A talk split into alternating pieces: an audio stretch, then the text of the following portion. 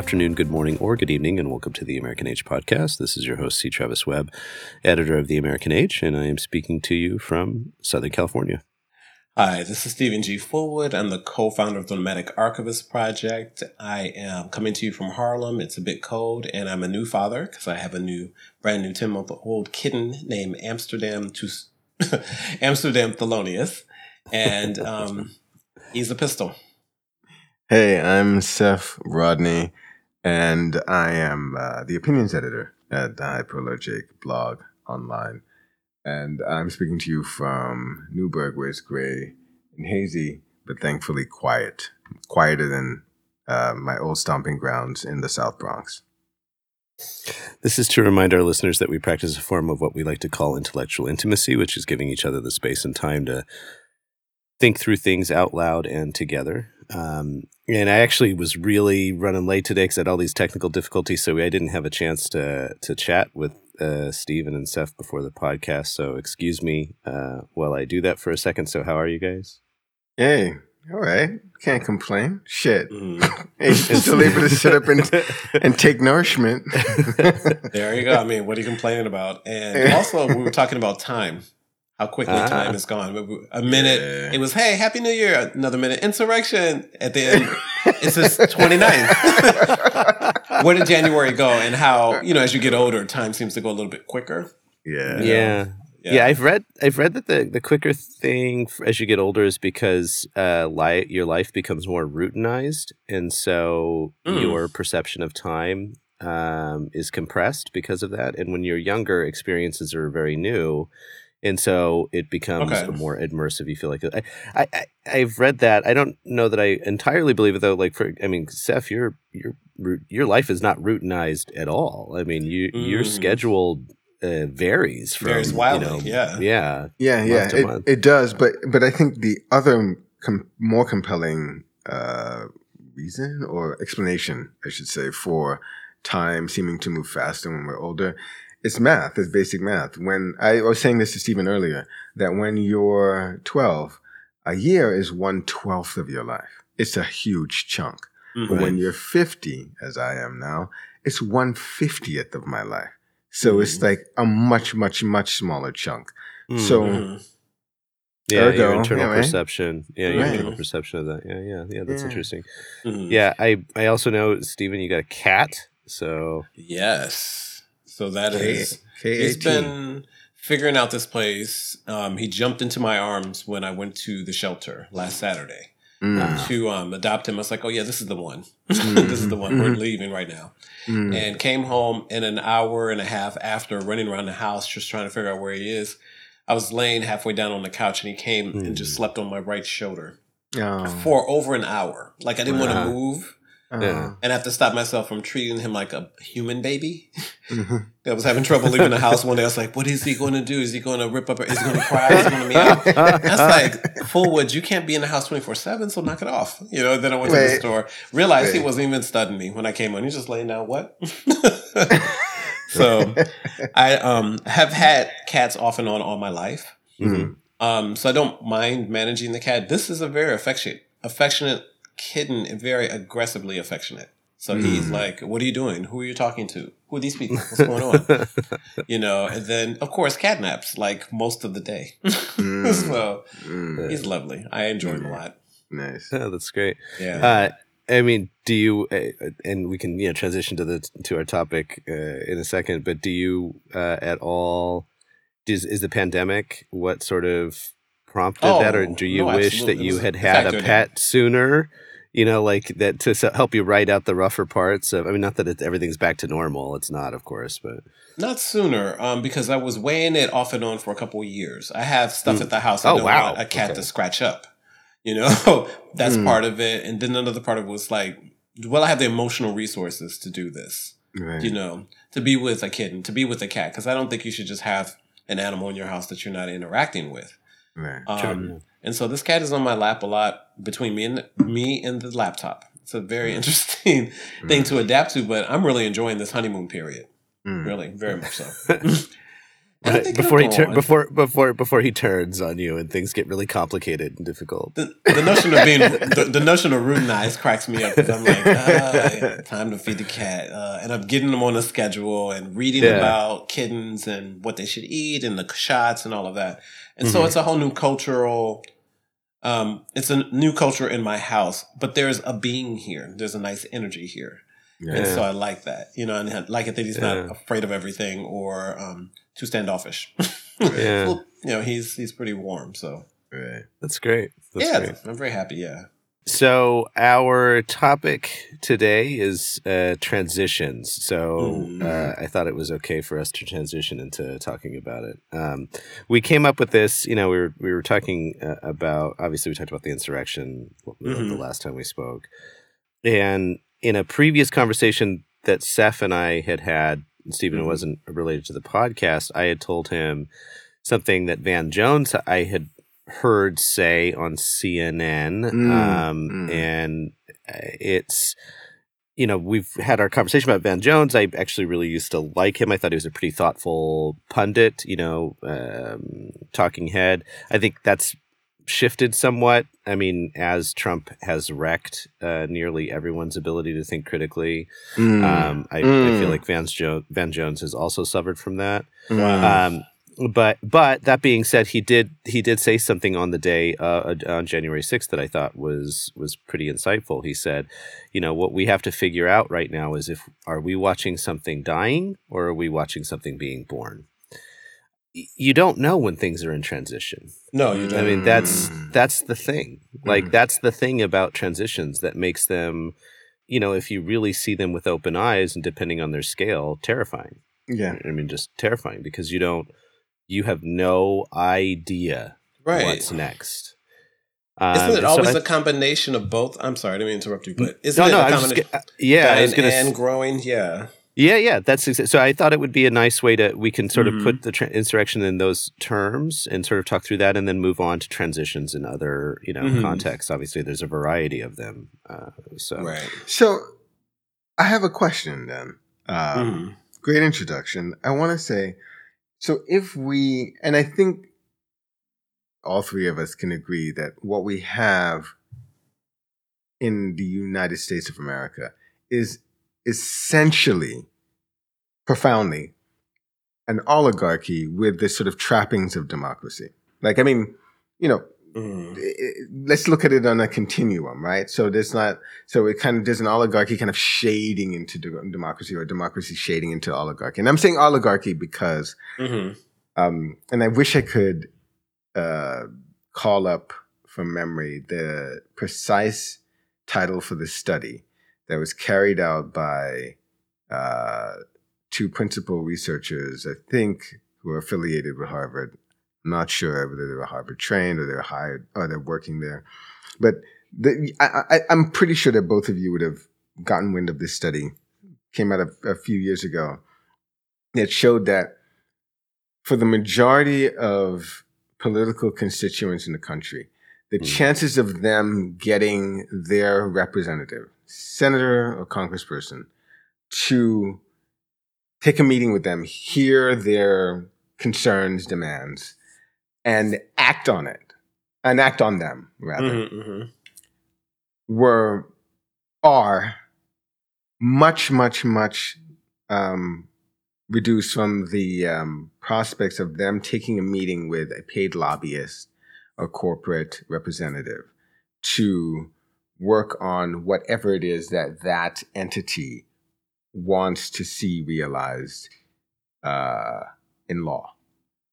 Um, I, I, the essence of it, the essence of what they found was that the people who are elected representatives, at least, at least in the Congress and Senate, right, mm-hmm. um, federal government, generally pay more attention to people who spend who have money to spend to mm-hmm. essentially buy their time.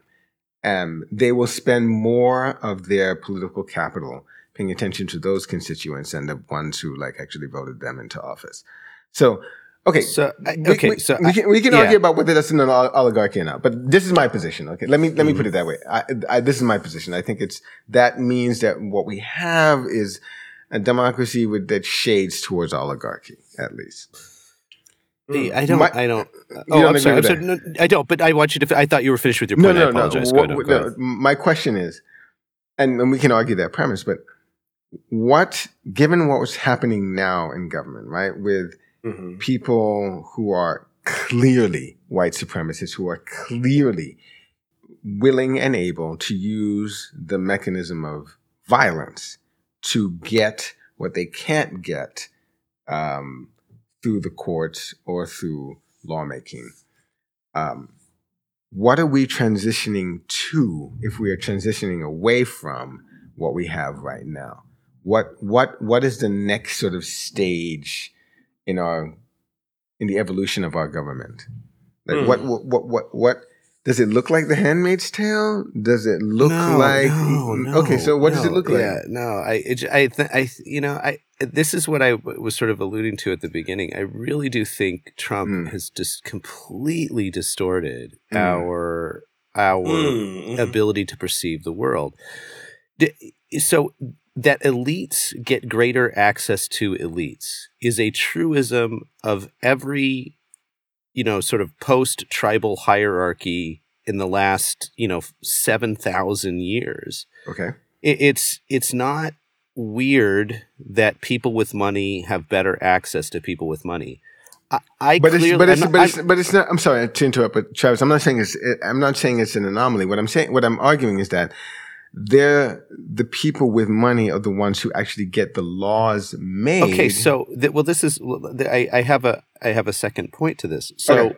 I, I we can critique that. We should fight against that. We should struggle against that. We should not assume that this is just the way it is. So I'm I'm fine with that. Mm-hmm, right. mm-hmm. No fucking lobbyist in America wanted Trump to be elected president. it, he was an absolute dis- I mean, not no. Of course, that's an exaggeration. But the mm-hmm. bulk of those people, Trump was the is the is the gorilla at the table who doesn't know how to use the right fork. Right. No one wanted him except now the people that are in, you know, Marjorie Taylor Greene, you know, these kind of people mm-hmm. who have mm-hmm. capitulated. Right. Mm. Because again, something we've talked about on the podcast, Trump's central insight is this: that people are weak mm-hmm. and that they do not that most of them do not have the the courage of their convictions because they don't have any strongly held convictions. Mm. Now, I don't want to buy in all on that. I think there's I, I, that's too cynical for me. I won't go that far okay. with it. Of course not. But mm. that being said, I I do think that our elected representatives are clearly as a class not a class of people with very strong convictions. Mm. And none of them wanted, they, they didn't want Trump. They didn't want that. That was disruptive to their routines, that disrupted their lobbying. All of these, a number of American Express, Marriott, a number of uh, large companies have said no more corporate donations to people who supported uh, challenging Biden's right. election. Now, mm-hmm do I think in six months or a year that that's going to stay the same? No, but, right. but some of but you that, even said that they were going to review yeah, in six months. yeah, yeah, no, yeah. of course, of course, of course. But but what I'm saying is that what the opposite of ineptitude is not perniciousness. Like they're not; mm-hmm, mm-hmm. these people are not pernicious like white supremacists. They're mm. just like average to below average people who. Are in positions of power. And I do think that that's incredibly dangerous. I do think that the I do think that the country is I I I feel blind to the transition. The reason I say no to the handmaid's tale is because you had so a Trump lost by 8 million votes. Right. He lost. Right. 7,000 people of 200,000 people were anywhere near the Capitol. Right. The number of people that are that committed to a white supremacist ideology is pretty small in this country. But you know what's not is hysteria. And every no, no one no one trusts each other. No one trusts each other at all. At all. And that is what is terrifying to me because it, you know my sort of area of interest historically is like what gets all these damn people together to feel like it's safe to be around each other in the first place? You know, like why do you why do you or i mean Seph you're not a resident of new york anymore but um but you lived there for years. Most of your formative years were in that city. You're surrounded right. by you know 10 million people you Strangers. don't know. Right yeah yeah. Mm-hmm. I, I, mean that that should be a threatening environment for mm. for a social primate but it's not and you end up trusting all of these people around you to not be violent towards you or unscrupulous, mm. whatever. And we have completely wrecked that very delicate chemistry. Mm. Um, or maybe alchemy is a better word mm. for it. So, or I hmm. feel like we are in the process of wrecking that. Or I, will go with that because I think that the because the point of reference is not hmm it's always or it's been becoming something better is the last thing I was going to say, or it's becoming okay. something better. That I apologize. So yes. Yeah, yeah, yeah, yeah. I was thinking about the tensions, right? The tensions are always there in New York City. If we're going to use that as an example mm. of mm. something possibly popping off, right? Mm-hmm. Depending mm-hmm. on where you are and who you are, right? Mm-hmm. mm-hmm. And so there was something you said earlier about um, the weak, right? You know, the central tenet of Trumpism is the weak, the weak, the weak.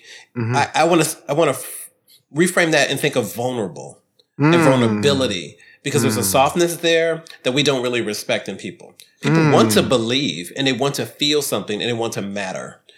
And here comes the cat. Um, so, excellent timing. So you've got a good sidekick. It's funny. He's like meow meow meow meow meow meow. Um, and so, and I think of this.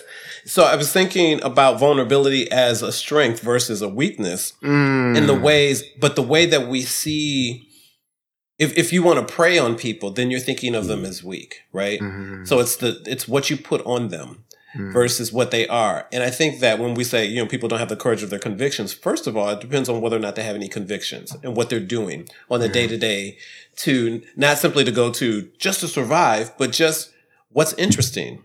Mm. Yeah. You know, we've lived I mean, the last 4 years felt like 40 years. Trump was tweeting yeah. 9,000 times a day. Mm-hmm the um the, children in cages, people in cages, mm-hmm. and other things. And so there were all these things coming at us. You know, there was no time to rest, no time to like pull back and go. At least we have a period of no. There was none of that. Right. And I think that I have a lot more. I'm not looking at everyone. Those everyone at the Capitol as being um, crazy marauders. I'm looking at them and going, "What's in them that's in me?" Hmm. And I refuse yeah. to not let that you know or to be too cynical about it and trust me it's cynicalness. I'm like going oh my goodness. It's earlier when you were like ineptitude versus uh you know, white supremacists or perniciousness perniciousness i was yeah. like i don't have time to cherry pick. They're coming at me with a gun.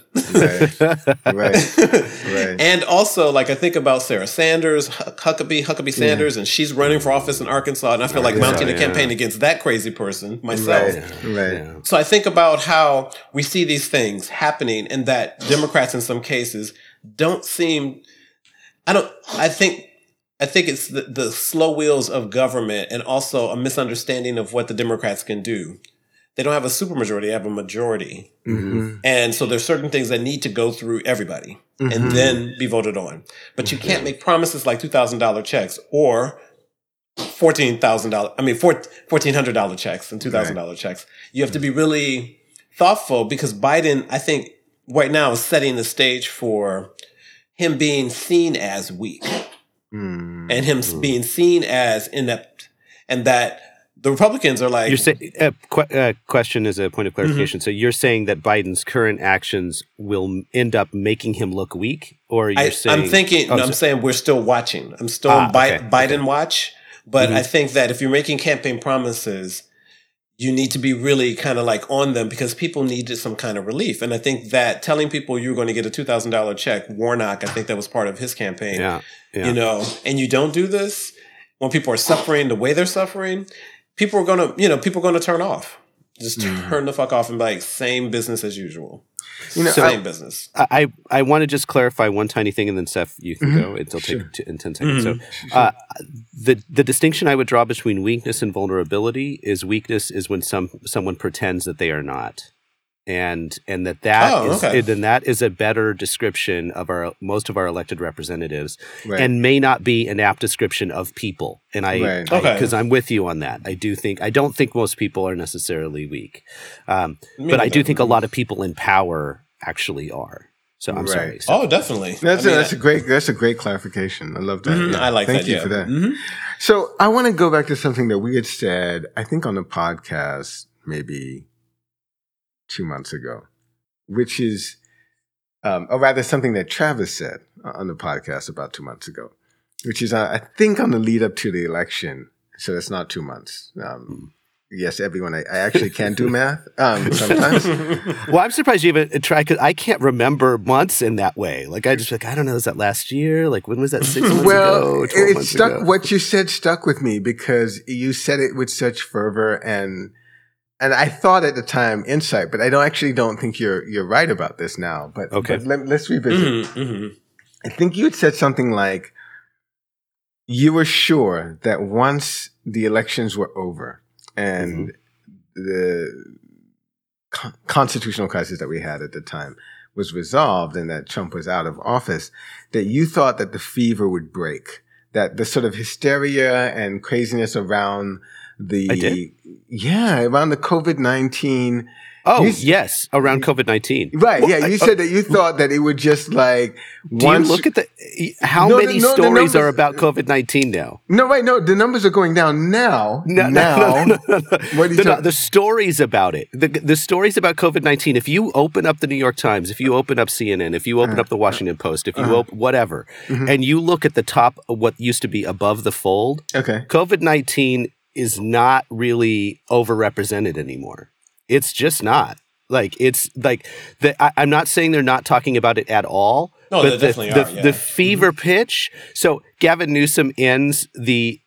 I mean, we, we can that would take us too far afield, but mm-hmm. I, I, mm-hmm. I don't I, I, would say that experience has has borne me out on that. Where I did get it wrong is I said I wondered if after the election, right, it wouldn't shift, and it didn't take the election; it took Biden being seated. Right. But it's mm-hmm. just not a dominant story right now. I don't I mean that. Actually, it, think it still is. I think they're mostly like most like when I read the news every day, and I think you're right. There, there are other stories like the freaking insurrection and, um, and our, in, our inept responses to that. But it feels like COVID-19 still very much is like, it's right there. It's like, it's not the number, it's not the number one story, but it's like the number three or four story. Mm-hmm.